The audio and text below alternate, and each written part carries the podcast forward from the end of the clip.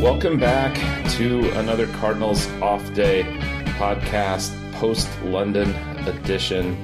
Uh, the Cardinals finished up a two game series in London, uh, split the series with the Cubs, despite a very strong effort to lose both games. Uh, but they pulled out the second game. Uh, I'm here as always with my good friend Ben Humphrey. Ben, how are you doing? Oh, I'm doing pretty well. Glad that the Cardinals uh, woke up, uh, you know, for the end of the second game and were able to escape uh, London without being swept by the Cubs. It would have felt uh, like quite the bummer to fly all the way over there just to lose two games. So, yes, I mean, yes, they, they I was. they can do that very Oh, well no. here and have shown that. Uh, my my heart went out on Saturday to the folks who traveled to London to watch the Cardinals lose because you know I have to be honest with you, Ben, as we've discussed a trip to St. Louis, I kind of have to talk myself into paying to go to St. Louis to watch them lose.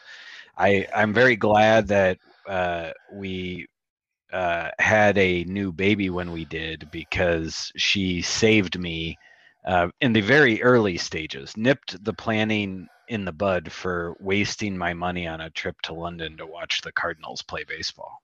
well, t- two thoughts there, Ben. First of all, we should say congratulations to you on the on the new baby.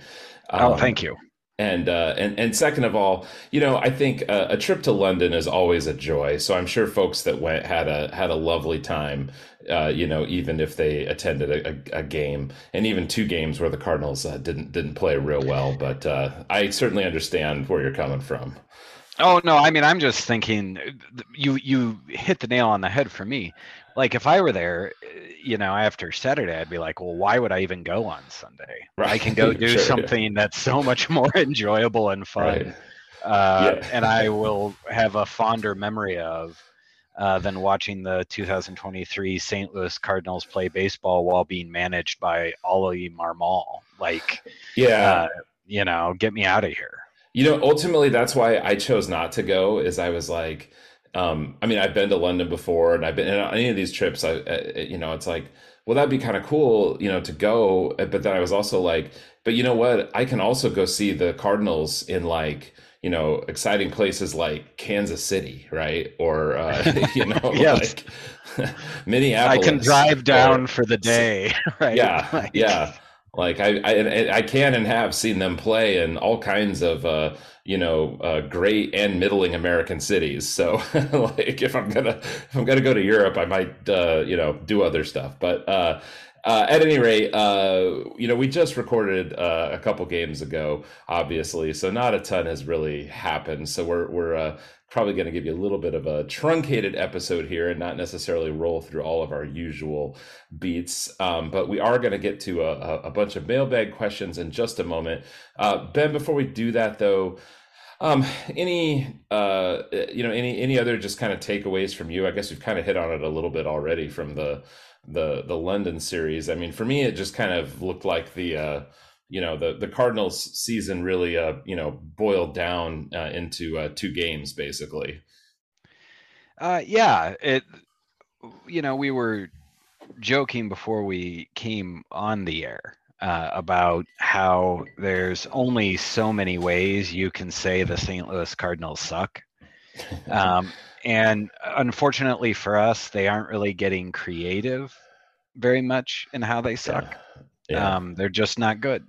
Yeah. and and they are consistently not good in the same ways and it's frustrating to watch. Um, and then you know they do kind of offer us a little bit of variety where it's like oh hey remember how we played tommy Edman over randy Arozarena and then traded randy Arozarena uh, in and we played Edman in the outfield? We're now going to do that with you know dylan carlson it's like if you look at these two players, one of these players could be a potential future piece, the other will be gone in two years and and is a bench utility player. And they're going to play him in center field apparently over Carlson, even though one of these people needs an extended look so you can properly plan for 2024 and beyond, and the other doesn't. And the player who doesn't need an extended look is Tommy Edman. And yeah. Very frustrating. Yeah, I mean, I'm I'm fully off the Dylan Carlson train on that one, but I, I I understand where you're coming from. I mean, for me, these two games, it was, you know, the Cardinals pitching is terrible, and but one every now and then they score enough runs to um, outdo well, that, outdo their terrible pitching. Right, and that's kind of one of the other funnier things is, is it's like, oh, you just now figured out you need as many fast people in the outfield who are good at fielding hard hit fly balls right. because yes. you because your pitching is terrible. But the problem yeah. is, like with Adam Wainwright, it doesn't matter who you have in the outfield. They're yeah. going to score a lot of runs, and there's just there's only so much you can do. But well, you can't, also you, you can't chase down the balls that are on the other side of the fence either. Right, or you know the ones that are hit you know 105 110 miles an hour off the fence or off yeah. the warning track you know like it's it uh, you can only mitigate the effect of the hard contact that your pitchers give up so much you know yeah. you, and and they they have shown i think pretty clearly that you know all of this is not enough for them to you know really put it together and be a good team i mean they've been a below 500 team since May 1st. This is just, they're just not good. No, no, they are not. They are not. And uh, I think we're going to talk about some of the ways that they're not good and some of the ways that maybe they could, if not get better, um, you know, this year, perhaps get better in the future as we kind of dig through the mailbag here. So let's jump right in. Um, the first question I think we can move through fairly quickly. Uh, ben without hats um, but not actually, but Ben and you and I are both here. Neither of us are wearing hats either, so I guess we would also count as a Ben's without hats. Asks, uh, can you make it stop? Um, I can answer for us. No, neither Ben nor I can make it stop because if we could, we would. um, uh, hashtag fire Ollie, fire Mozeliak at Smithy Steven asks, um, one, how does that clown Oliver Marmol still have a job? Two, how does that clown John Mozeliak still have a job? I feel like the tone of the mailbag, Ben, has taken a little bit of a uh, sharper, sharper turn here uh, as we reach the end of June. Are you are you noticing this as well? Yes, yes. People seem to uh, be growing restless uh, with the regime that is currently in charge, and you know, it's it's fascinating because it feels like Mozeliak is just going to stick with Marmol because he's already fired Matheny, who he hired, and he's already fired Shildt, who he hired.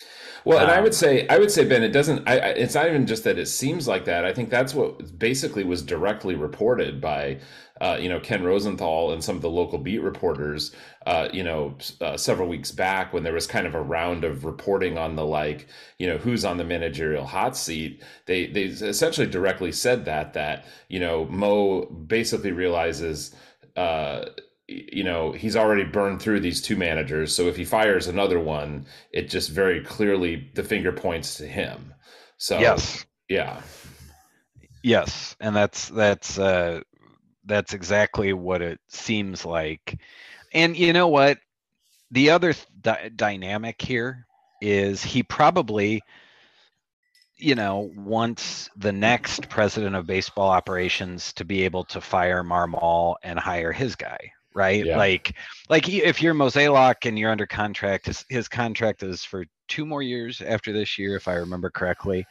And so if you're going to you know, fire Marmol in the middle of this, presumably you would go to an interim manager and then maybe hire another one. So you're, you know, you're what, hiring a guy for two years and then your successor is going to take over.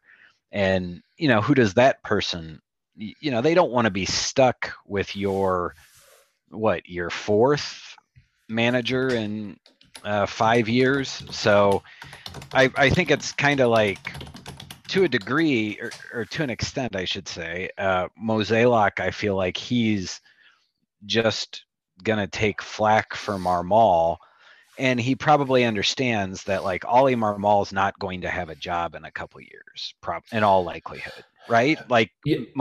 Successor almost surely fires him. Yeah, I, I, think if Mozeliak is is the one who's making this decision, I think that's absolutely what happens for the reasons you just articulated and those reasons that were kind of you know reported a few weeks back. I think the wild card here is you know does you know Bill DeWitt just step in and say no this is you you you know this this guy needs to be fired basically you know this is this is too much which I think you know has got to be a possibility here because this is quite bad. Um, and the other thing I, I, I just wonder a little bit about where we're at here now. You know, um, have they fully decided we're going to uh, we're going to sell and we're going to rebuild? It certainly looks like that, but I mean, again, they are still in this just terrible division. I, honestly, I think another option would be, and the, and the thing is, you'd have to do it now literally on the you know on the flight on the way back from London, you know, fire Marmol. Um, we know that that we saw this with the Phillies last year. We see this all the time, right? That you know, just even that that that change alone tends to kind of light a little bit of a spark. And you've got a month until the trade deadline. See what that gets you, right? See what that gets you over the course of, of a month, and then make that decision. And if that lights enough of a spark over the next month, um, you know, then maybe actually consider, uh, you know, uh, going after the division. I think that would be a reasonable move to make as well, given that you know the the just on paper the talent on this team, you know, in this weak division, you know, um, is still kind of reasonable um, you know, it's really depressing that the reason to keep Marmol is essentially, you know, John Mozeliak's job security, you know, and that's, that's like not even like the secret reason. That's like the public reason, right? That's like the saying the quiet part loud reason for why they're keeping this guy around. It's pretty, it's, it's pretty depressing. Um, I mean, the, the way that the, you know, just everything from not just the, the one loss record, the vibe. I mean, the, the defense and the base running and everything is so just egregiously sloppy, which, you know, we remember that was the big thing. You know, the, the big stated reason when uh, Matheny was finally fired, and we did see quite a turnaround when Shildt came in.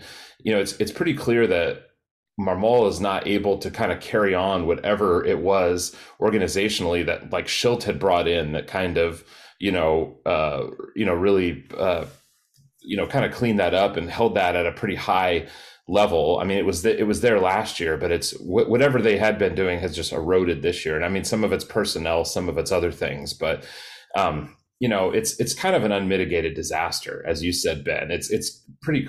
It, it's hard to imagine a world where, you know, yeah, Marmol. Uh, weathers this and then is some kind of like long term figure in St. Louis. So it uh, you know I would love to see uh, you know Bill DeWitt assert himself if that's what it's going to take, and I think it will. Um, you know, step in, fire Marmol, see if something happens. I don't think that'll happen. another reason I don't think it'll happen is, you know, for the past several years, there has been a pretty viable uh, alternative, often in the bench coach position. You had Marmol himself, and then last year, you know, you had Skip Schumaker. You know, this year we got you know Joe McEwing there, right? You've got you know, it just doesn't seem like there's great kind of internal options. So I don't know, um, but uh, I, I, I, fully expect that he's going to stick around because of all the reporting that we've heard. But I'd I'd love to see uh, uh, love love to see a change made. So we'll see.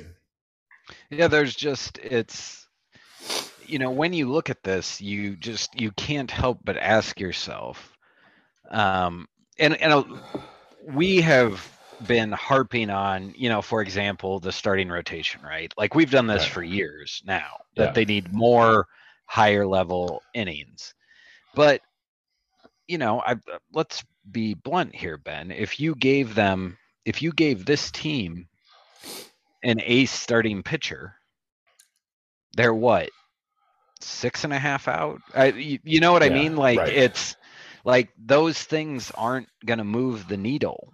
And right. and what you have is you have a collection of players who aren't really mm-hmm. being and and we've talked about this on past episodes who aren't like being awful. You know, they aren't horribly yeah. underperforming, right?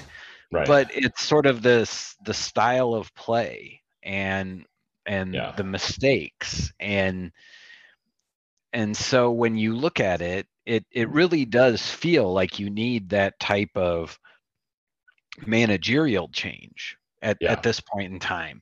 Like it really doesn't feel like this group of players is going to just magically go on you know that win streak that gets them right back into it.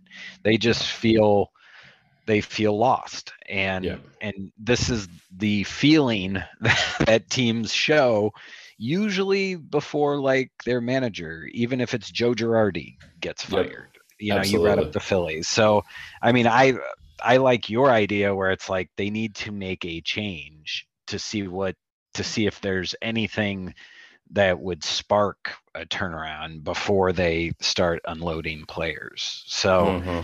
maybe they'll do that uh, it sure seems like they won't, though. Absolutely.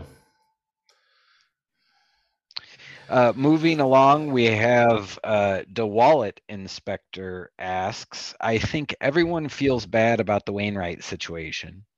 Do you think Wayno will retire immediately or very soon after he gets Win 200, assuming things can fall together to allow him to do so? Or will he stick around till the end of the year? Uh, I think Wainwright is going to stick around until they deprogram his key card.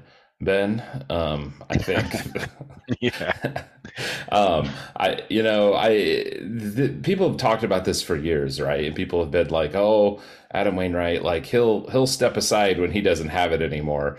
Uh, all evidence points to the contrary, folks. Like he will be he will be dragged kicking and screaming out. So. Um, I know 200 is a, a magical number.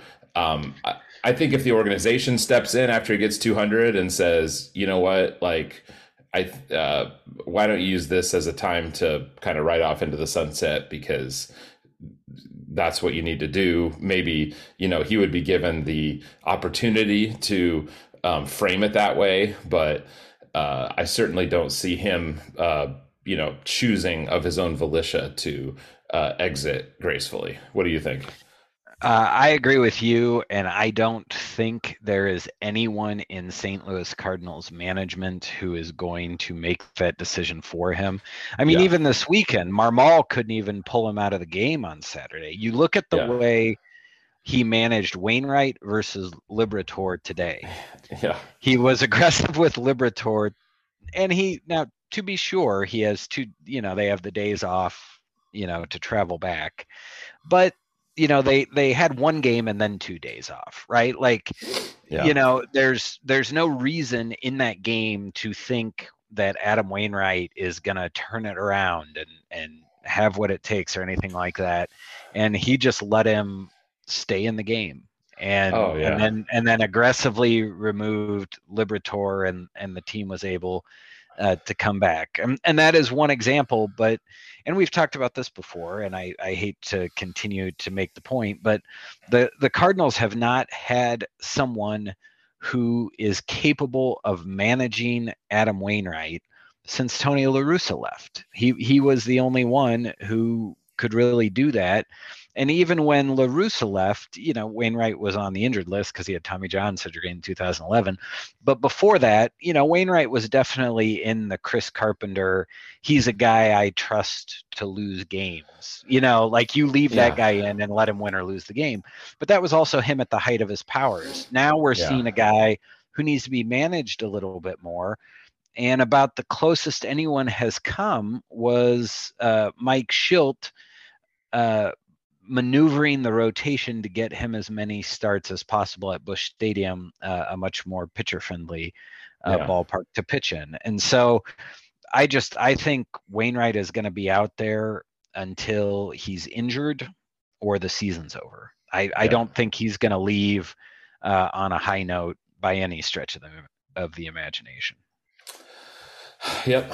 Uh, our good friend uh, Daniel Shoptalk uh, at C70 asks which player under contract past 2023 would you trade at the deadline uh, ben so the under uh, under contract past 2023 makes it of course, a little more interesting. Um, who's who would be on your list? Then? Well, this is an interesting one, and so I'm I'm going to uh, sort of playfully ask: are, are, is this the type of trade that has become a hallmark of the Mozeliak era, where we pay another team to take a player from us? you know, like the Mike Leake, the Dexter Fowler, you know, those types of trades where. Sure you know we we pay 75% of a player's salary to go play or or more to go mm-hmm. play somewhere else to get them out of town um, because uh, if that's the case i know a generic brand soda. I i would like to see them trade. Um, you know i i think steven matz uh, would be nice to get out of town. Um, eh, you know that that would be someone that i would be looking to trade. Uh, you know, but I also recognize that's going to take, you know, some some creative approach to the contract, uh, in particular his salary and and who's paying what uh, for him to go pitch in the next couple years. What do yeah. you think, Ben? Well, I mean, there's a few names that we've kind of brought up before. Um, you know, the big name, of course, is Paul Goldschmidt. You know, if they could, um, you know, uh, uh, he has a full no trade clause. It would be going extremely big. But Goldschmidt is under contract through 2024, so he fits the parameters of this question.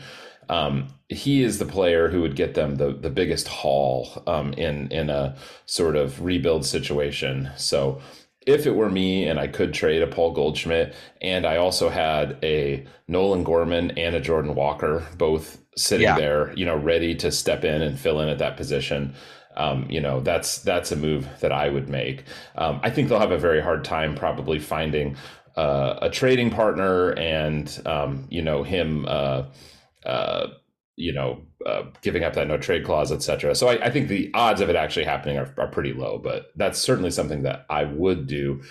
Um, Tyler O'Neill fits the terms of this as well. I think, you know, Tyler O'Neill is as, as good as gone at this point. I think he's, um, I think they're keeping him on track to, you know, come back just enough before the trade deadline to show that he's healthy. And then they're going to take whatever deal they can get for Tyler O'Neill. Um, so I, you know, I expect for him to go. Um, you know, beyond that, I certainly think they should, in the event that they're uh, rebuilding, trade um, Helsley and Gallegos. Um, you know, again, I don't think there's any point in hanging on to relievers when you're rebuilding. Um, Helsley being injured, of course, complicates the maybe the value proposition there, perhaps even enough that you don't move move him. Um, uh, Paul DeJong, um, has the option years, whether you want to count him in this or not. You know, he's definitely somebody um, that I would move. Um, you know, I think those are kind of the main ones that jump out at me. Then, of course, you also have just the whole. You know, obviously, you ask, uh, you know, anybody that any, any, team is interested in, right? It's like any player at, at the right price. Um, you know, if there's a team out there that uh, you know considers Tommy Edman a starting shortstop and is going to give you starting shortstop value for him, I would move Tommy Edman in a heartbeat. I don't think there's probably any team like that. So, you know, if, if every other team, you know, considers Tommy Edman a utility player, it's probably worth hanging on to Tommy Edman, the utility player, right? But, um, you know, a lot of players like that where, yeah, sure, if someone will, you know, give you uh, overvalue on them, you, would think about it. But uh, those are the main names that kind of jump out at me. What do, what do you think, Ben? I mean, you've taken a little bit more of an optimistic approach where like the Cardinals might do something a little bit more aggressive to help them reload. Whereas, well, well I, and I, I, also read it as he said, which player would you trade? So, I'm, oh, I'm would kinda, you trade? Sure. I, am I'm, I'm going a little more me than uh, this isn't what I think they will necessarily do. Oh yeah, then I mean I'm I'm with you. I think you need to trade Paul Goldschmidt like yesterday I, yeah. you know, there's, and, you know, a lot of people find kind of his persona on the field endearing. It grates on me, and I feel like the team has kind of taken it on this year, where it's kind of like I don't enjoy this. yeah. And and like I understand most people don't like their jobs. Okay, I I totally understand that, and that's fine.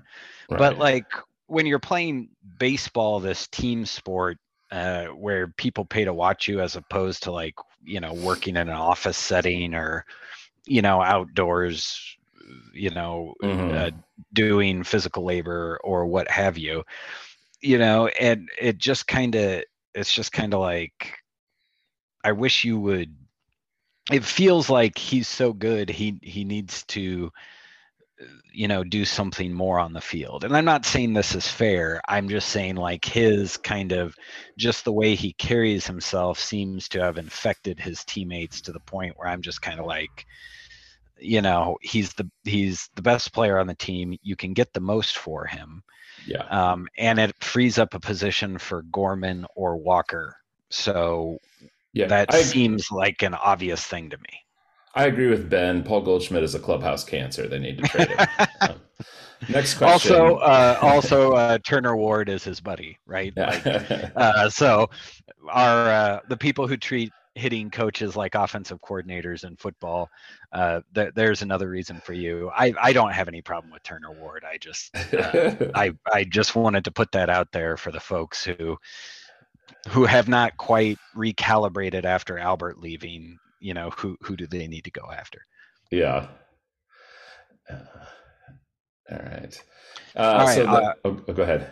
Oh, I was going to say, uh, moving on to the next one, uh, Andrew Leake asks, what kind of return could Cardinals expect for trading Jack Flaherty or Jordan Montgomery? Uh, yeah, well, um, you know, I would say not necessarily a ton. Um, both are uh, free agents um, at the end of the season, right? So you're if you're talking about kind of a trade deadline move of both of them.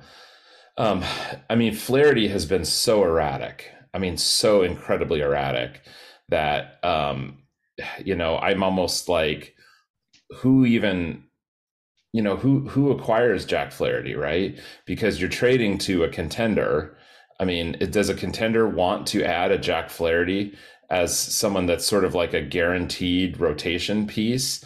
I don't think. Uh, you know, I mean, who who would look at Jack Flaherty right now and say that's somebody that we definitely want in our rotation and we know is going to be an upgrade, right? You know, no, it's it's more of a kind of wild card situation. Um, you know, Montgomery. Um, has has been a, a, little more consistent, but has kind of underperformed his expectations.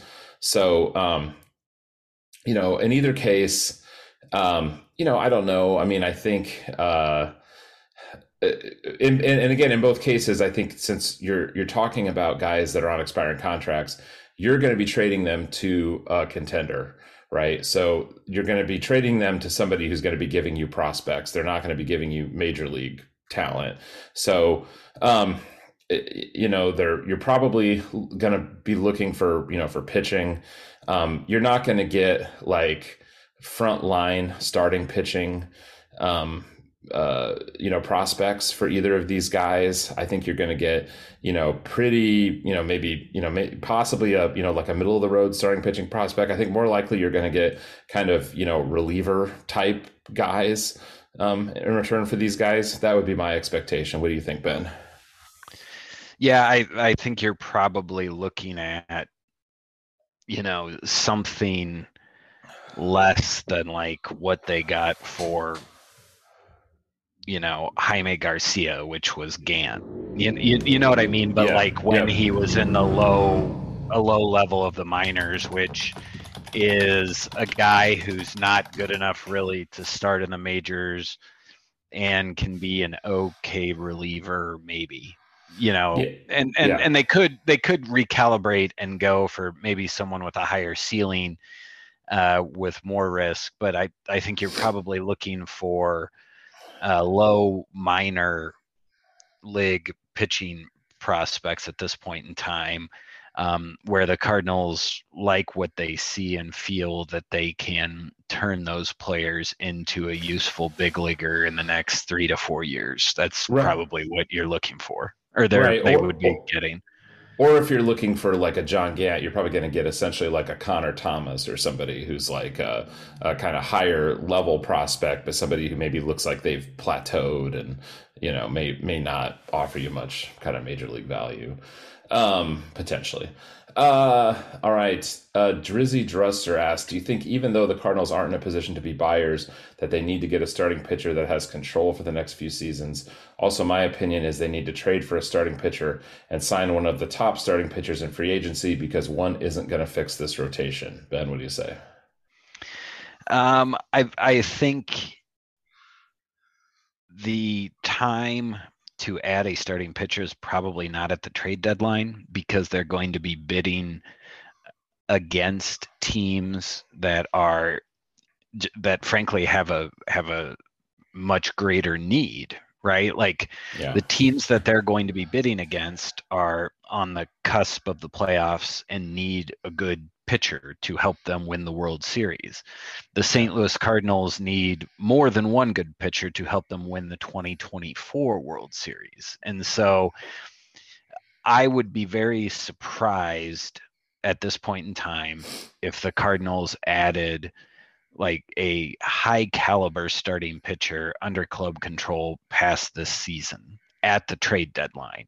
Yes. Um, I, I think it's much more likely that they would do that when they can look at the free agent market the, and the trade market and you know find the value that they assess to be the best rather than bidding against teams that are highly motivated buyers because they're on the cusp of the postseason and looking to win the World Series because those teams are going to drive up the price and they're going to be there's going to be multiple of those yeah. teams. And so that that is just not a market that John Mozeliak has really done much in historically, much to fan chagrin, by the way. Yeah.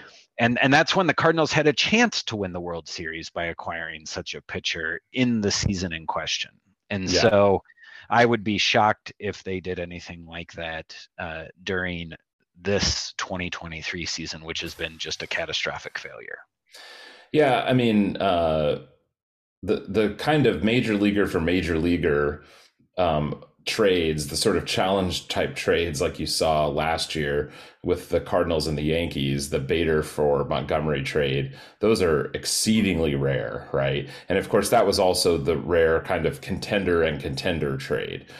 And that's not at all what we'd be talking about this season. We'd be talking about your standard, um, you know, Cardinals out of it trading with a contender. So Cardinals are going to be giving it major league talent. They're going to be getting uh, minor leaguers. They're going to be getting guys that are not going to contribute to whoever they're trading with because the team they're trading with wants every single contributing major leaguer that they have for the run that they're they're loading up to make. So um, so I think they will be looking to acquire starting pitchers, but it's going to be a matter of like whoever they trade with, it's going to be that thing of how high up their you know uh, prospect list can they p- pluck guys from their you know, you know from their kind of list of of you know top ranked starting pitchers basically is what they're kind of going to kind of be aiming to do you know and can they get a couple you know guys out of some organizations you know top 10 or top you know whatever. Um, i think that's what they're going to be aiming to do. I think the most like the most optimistic thing you could maybe look at is is that they get a pitcher who is like a double A pitcher who could be in the major league bullpen or compete for the major league rotation in 2024 but is more likely to do to compete for the major league rotation in 2025 like that just you, you know what i mean? It, like not well, a not a spring training starter but like maybe a june or spring training 2024 starter. You well, know, like that, that would be best case scenario. Unless, well, although it depends who they who they give up, and if you know if they if they were to move Goldschmidt, I think you could bump that up, and Goldschmidt yeah. could potentially get them, you know, uh, uh, more of a guy who's like a little more of a jewel of another organization's um, uh, you know organization and somebody who who you know maybe is is just about ready to enter their rotation next season could be entering the Cardinals rotation instead. But you know, obviously, if you're not giving up Goldschmidt, if you're not giving up some of the higher end talent, you're not going to get that. Yeah, no, absolutely not. I I think they're they're going to be in a tough position because I think the the frame of this question I think is kind of what the team was looking at as a plan entering the season. I, I firmly believe they wanted to add someone to help put them over the top this year at the trade deadline, and then would be around next year yeah. to help bolster the rotation. But things have gone so poorly that that that plan has kind of blown up in their face as well. So yeah. they're in a very tough spot entering next season. Yep. All right, on to the next question. Uh, we have one from uh, Kate uh, who asks a 13 under travel ball team versus our bullpen. How embarrassing are the results? I'd honestly like to ponder the options and pathways for revamping our bullpen.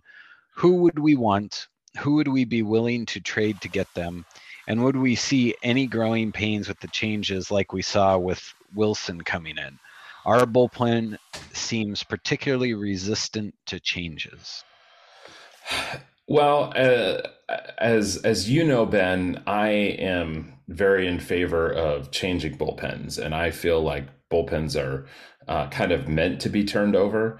So um, I'm much less concerned about uh, about kind of uh, changing over a bullpen, and and also I'll say that to me, like a bullpen should be the last thing that you add if you're a contender. So, um, you know, I would, uh, and the fact that the Cardinals aren't a contender right now, I would dump any valuable bullpen pieces they have. So again, I've as I said, top Hicks, Gallegos, uh, Helsley. Although I mean, the fact that he's injured now, he's you know may not have the trade value here, but I would I would trade those guys, um, and especially because relievers tend to have their highest trade value at the trade deadline. Um, right? I would unload those guys. Um, you don't need them. You don't need a bullpen when you're, uh, you know, when you've you've cashed out for the season, right? Um, and then you know next season you, you, just you have so many options to build a bullpen, right? Because you do have your guys in your minor league system. Um, it's it's cheaper to potentially sign guys that are just kind of available and floating out there. Um, I really don't think you should ever go out and spend big money on guys in the bullpen. So um, I know the questioner kind of asked us about who we would want.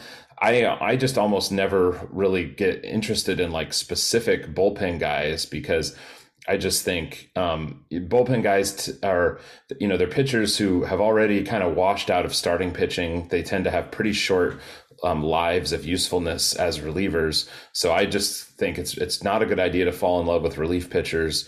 You know, get what you can out of them while you can, and if you can trade them in for any value elsewhere, do it. That's pretty much my philosophy.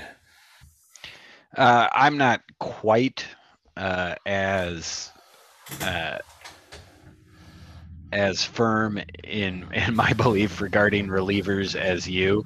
No, no one is. Ben. Off. No one is. but I'm not far off. Like, and even the idea, you know, who do you, who would you target to bring in? I, you know, to me, every year when people, you know, react with online social media outrage with the depth bullpen signing that they make like late in the winter or early in the spring i'm like okay that's great. Like because to me it's there's there's that person uh, could very well be the missing piece uh, in the bullpen or or help strengthen that bullpen. And that's just the nature of the beast. There's very little in the way of a sure thing and i would be in favor of you know just bringing as many people in for the cattle call as as possible and you know making the decisions based on on what you see from them you know in terms of their metrics and and how they've been pitching. I i wouldn't target any individual player via trade uh, because that's relievers you know? I mean i think there's just it's just as viable to go sign you know your free agent to minor league contracts with an invitation to big league camp as to go spend, you know, 30 20 or 30 million on a reliever. I I just there's a lot better ways to spend money.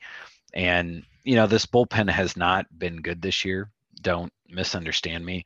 But to me, the starting rotation is the foundation for your uh, bullpen.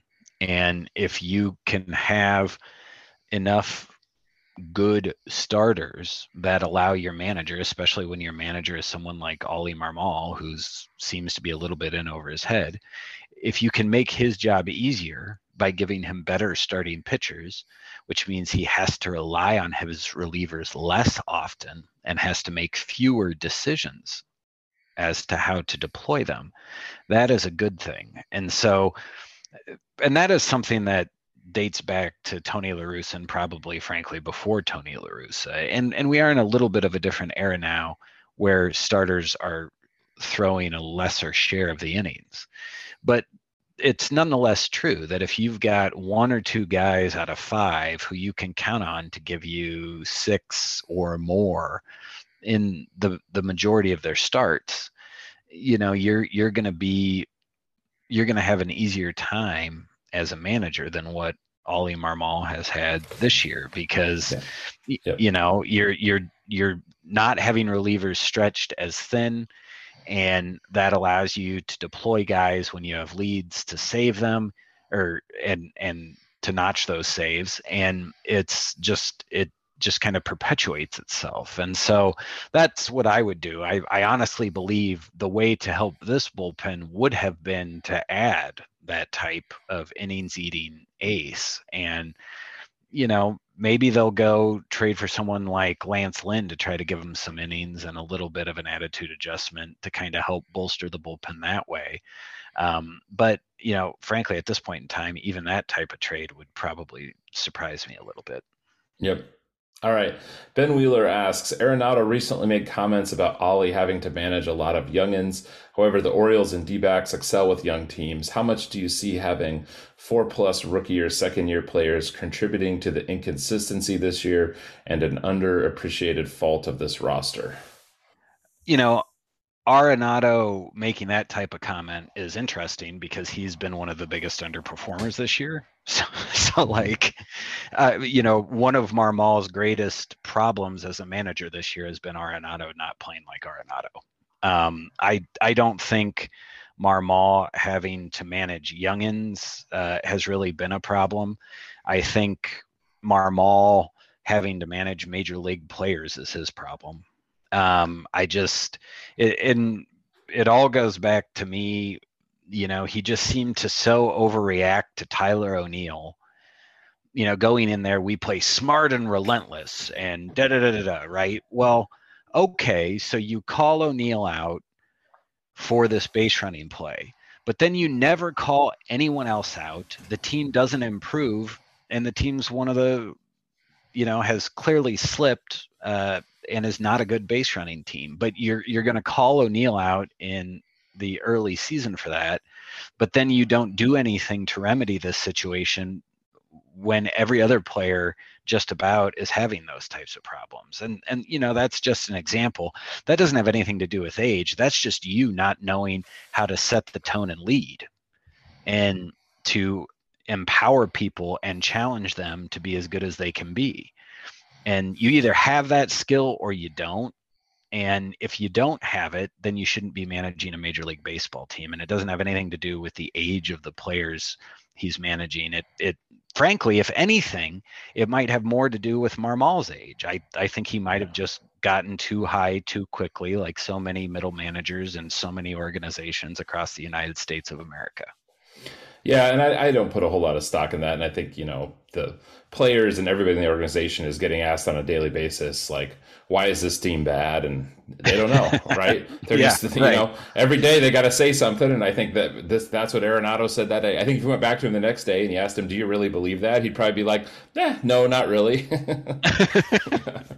it's also one of those things where it's like the more Arenado talks, the more you understand how he signed that contract with the Rockies and thought that they would be competitive, right? Like he just doesn't really know. He doesn't really understand these things you know he used to be good at fielding and he used to be good at hitting we don't know if he still is so yeah.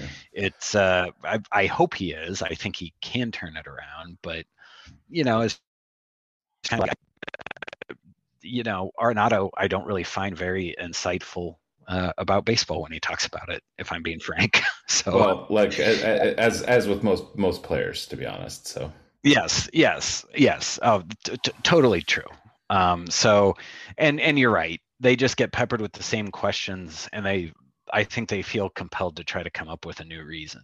You know, it's just human nature. So, I'm with you, Ben. I wouldn't put too much weight into it.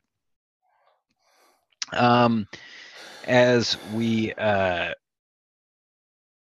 scroll down here, we have uh, Sad Boy Summer Werman asks, from what you've seen, are Moises Gomez, Luken Baker, and Juan Yepez all likely quadruple A players long term?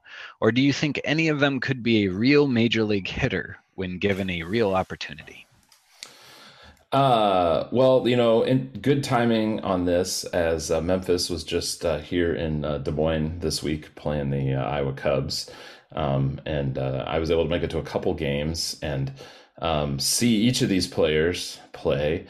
And, you know, I mean, my short answer is I think these are really all quad A players.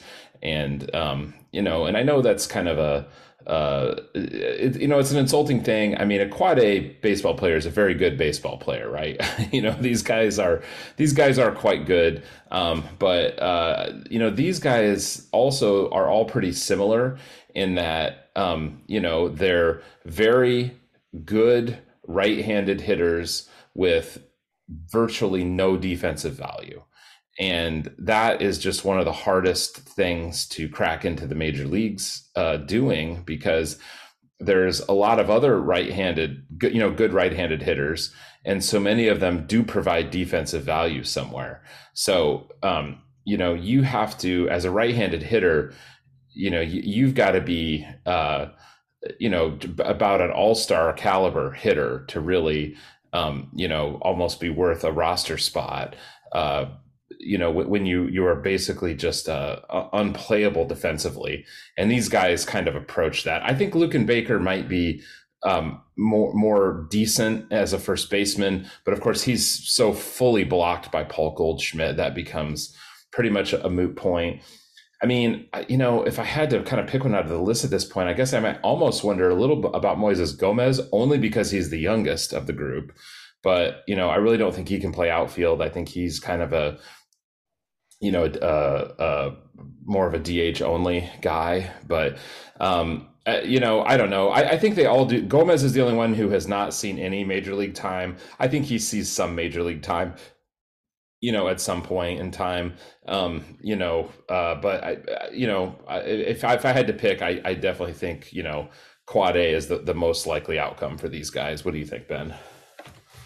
Uh, I think so too. I, with Yepez, I just, I don't see a lot there. You know, as you say, they they just don't really have much of a defensive position. So the levels that they have to hit at uh, yeah. are very high. I think some of Baker's quality of contact has gone up uh, quite a bit this year, which makes him yeah. interesting.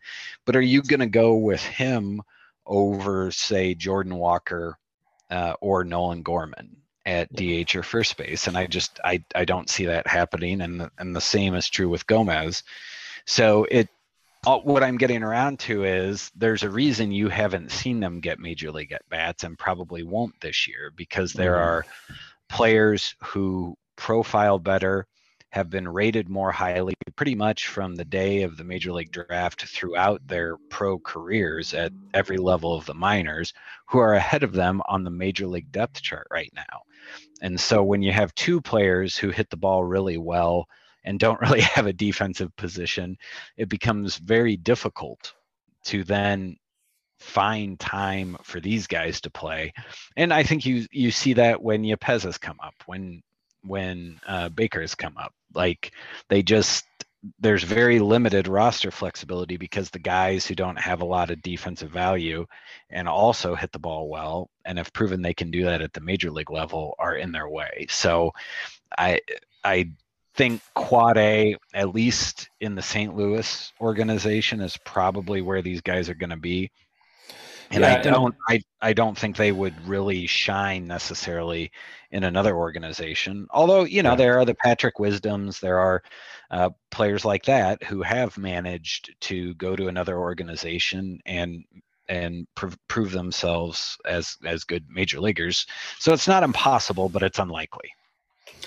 Yeah, agreed, agreed. All right, uh, Michael Diver asks. He says, driving to Mass Sunday morning, we listened to the Cards go down 4-0 to the Cubs, or an aggregate 13-1 in the Battle of London. I do appreciate, um, given that it was, uh, you know, in London, using the uh, the soccer aggregate score there.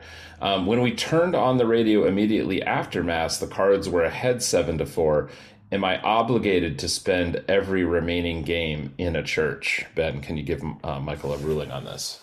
Uh, no, you aren't. Uh, there's uh, no no causation between uh, what you were doing and these St. Louis Cardinals winning a game. Uh, just as you know, for example, also if you had happened to look out the window of the church and you saw a blind squirrel find a nut outside. You would not have to stay in church, you know, because those things happen. And so the St. Louis Cardinals winning uh, that game was a bit like a blind squirrel finding a nut. Um, 100 percent agree. However, if he does this next Sunday and the same thing happens, then Michael does actually have to uh, become a monk and move into a monastery for for the rest of our benefit. Yes, uh, that that would be very much appreciated. Uh, our next question is from Raymond Sendejas. Uh, being from Iowa, how did you guys become Cardinals fans? Lots of Cub, Cubs fans up there. What's your Cards fan origin story?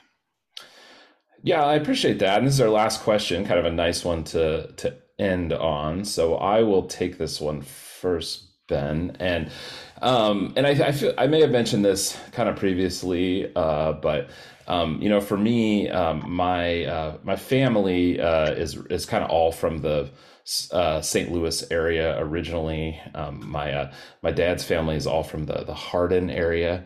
So actually, if you've ever been to uh, Godar Diamond Island or any of the other, there's several things named Godar around Hardin, Illinois. Um, that's all my the, the, the, those those are my people.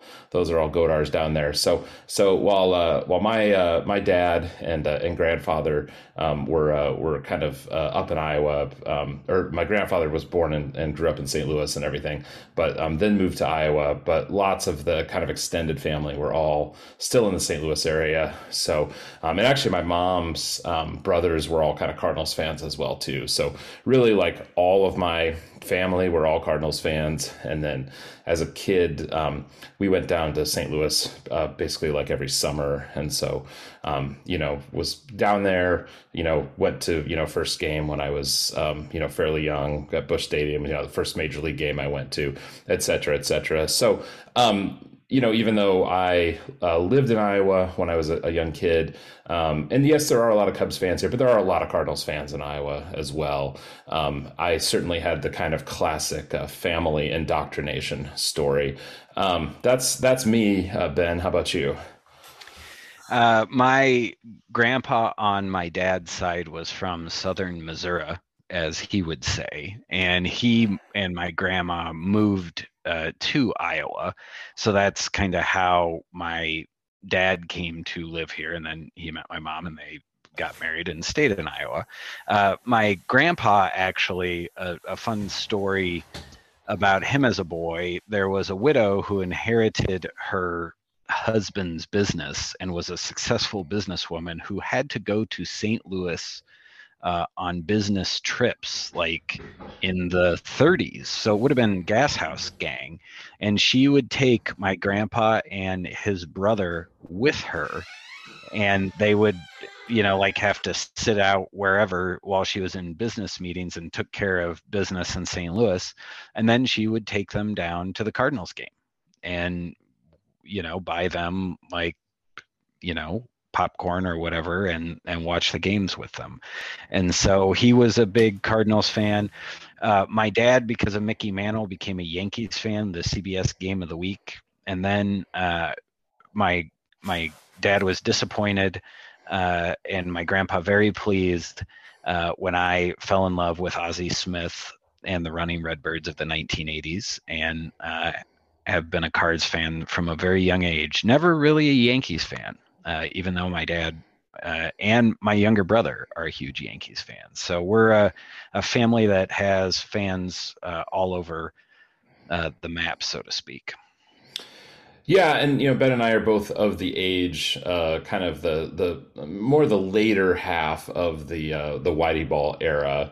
Um, well, when we were kind of uh, you know a kid, you know you know kids and and kind of getting into baseball. I know my I went to my first Cardinals game uh, in person in 1987, and so for then that to be you know a World Series year and everything, and that 87 teams, um, you know, pretty near and dear to my heart. So certainly helped, of course, that the Cardinals were good when we were uh, very young as well. yes. So.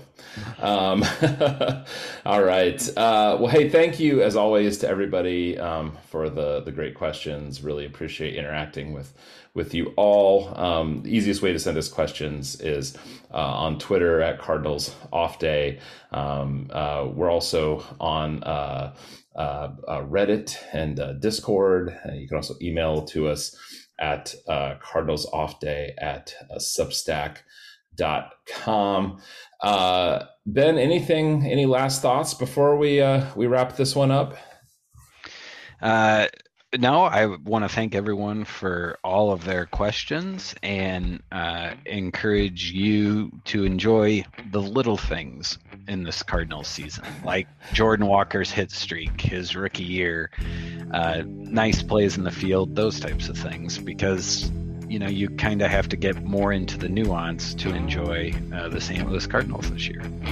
Absolutely, I know I enjoyed seeing um, Masyn Winn do some pretty special things uh, while uh, Memphis was in town here this week. So we will keep enjoying what we can, and uh, Ben and I will be back with you on the next Cardinals off day.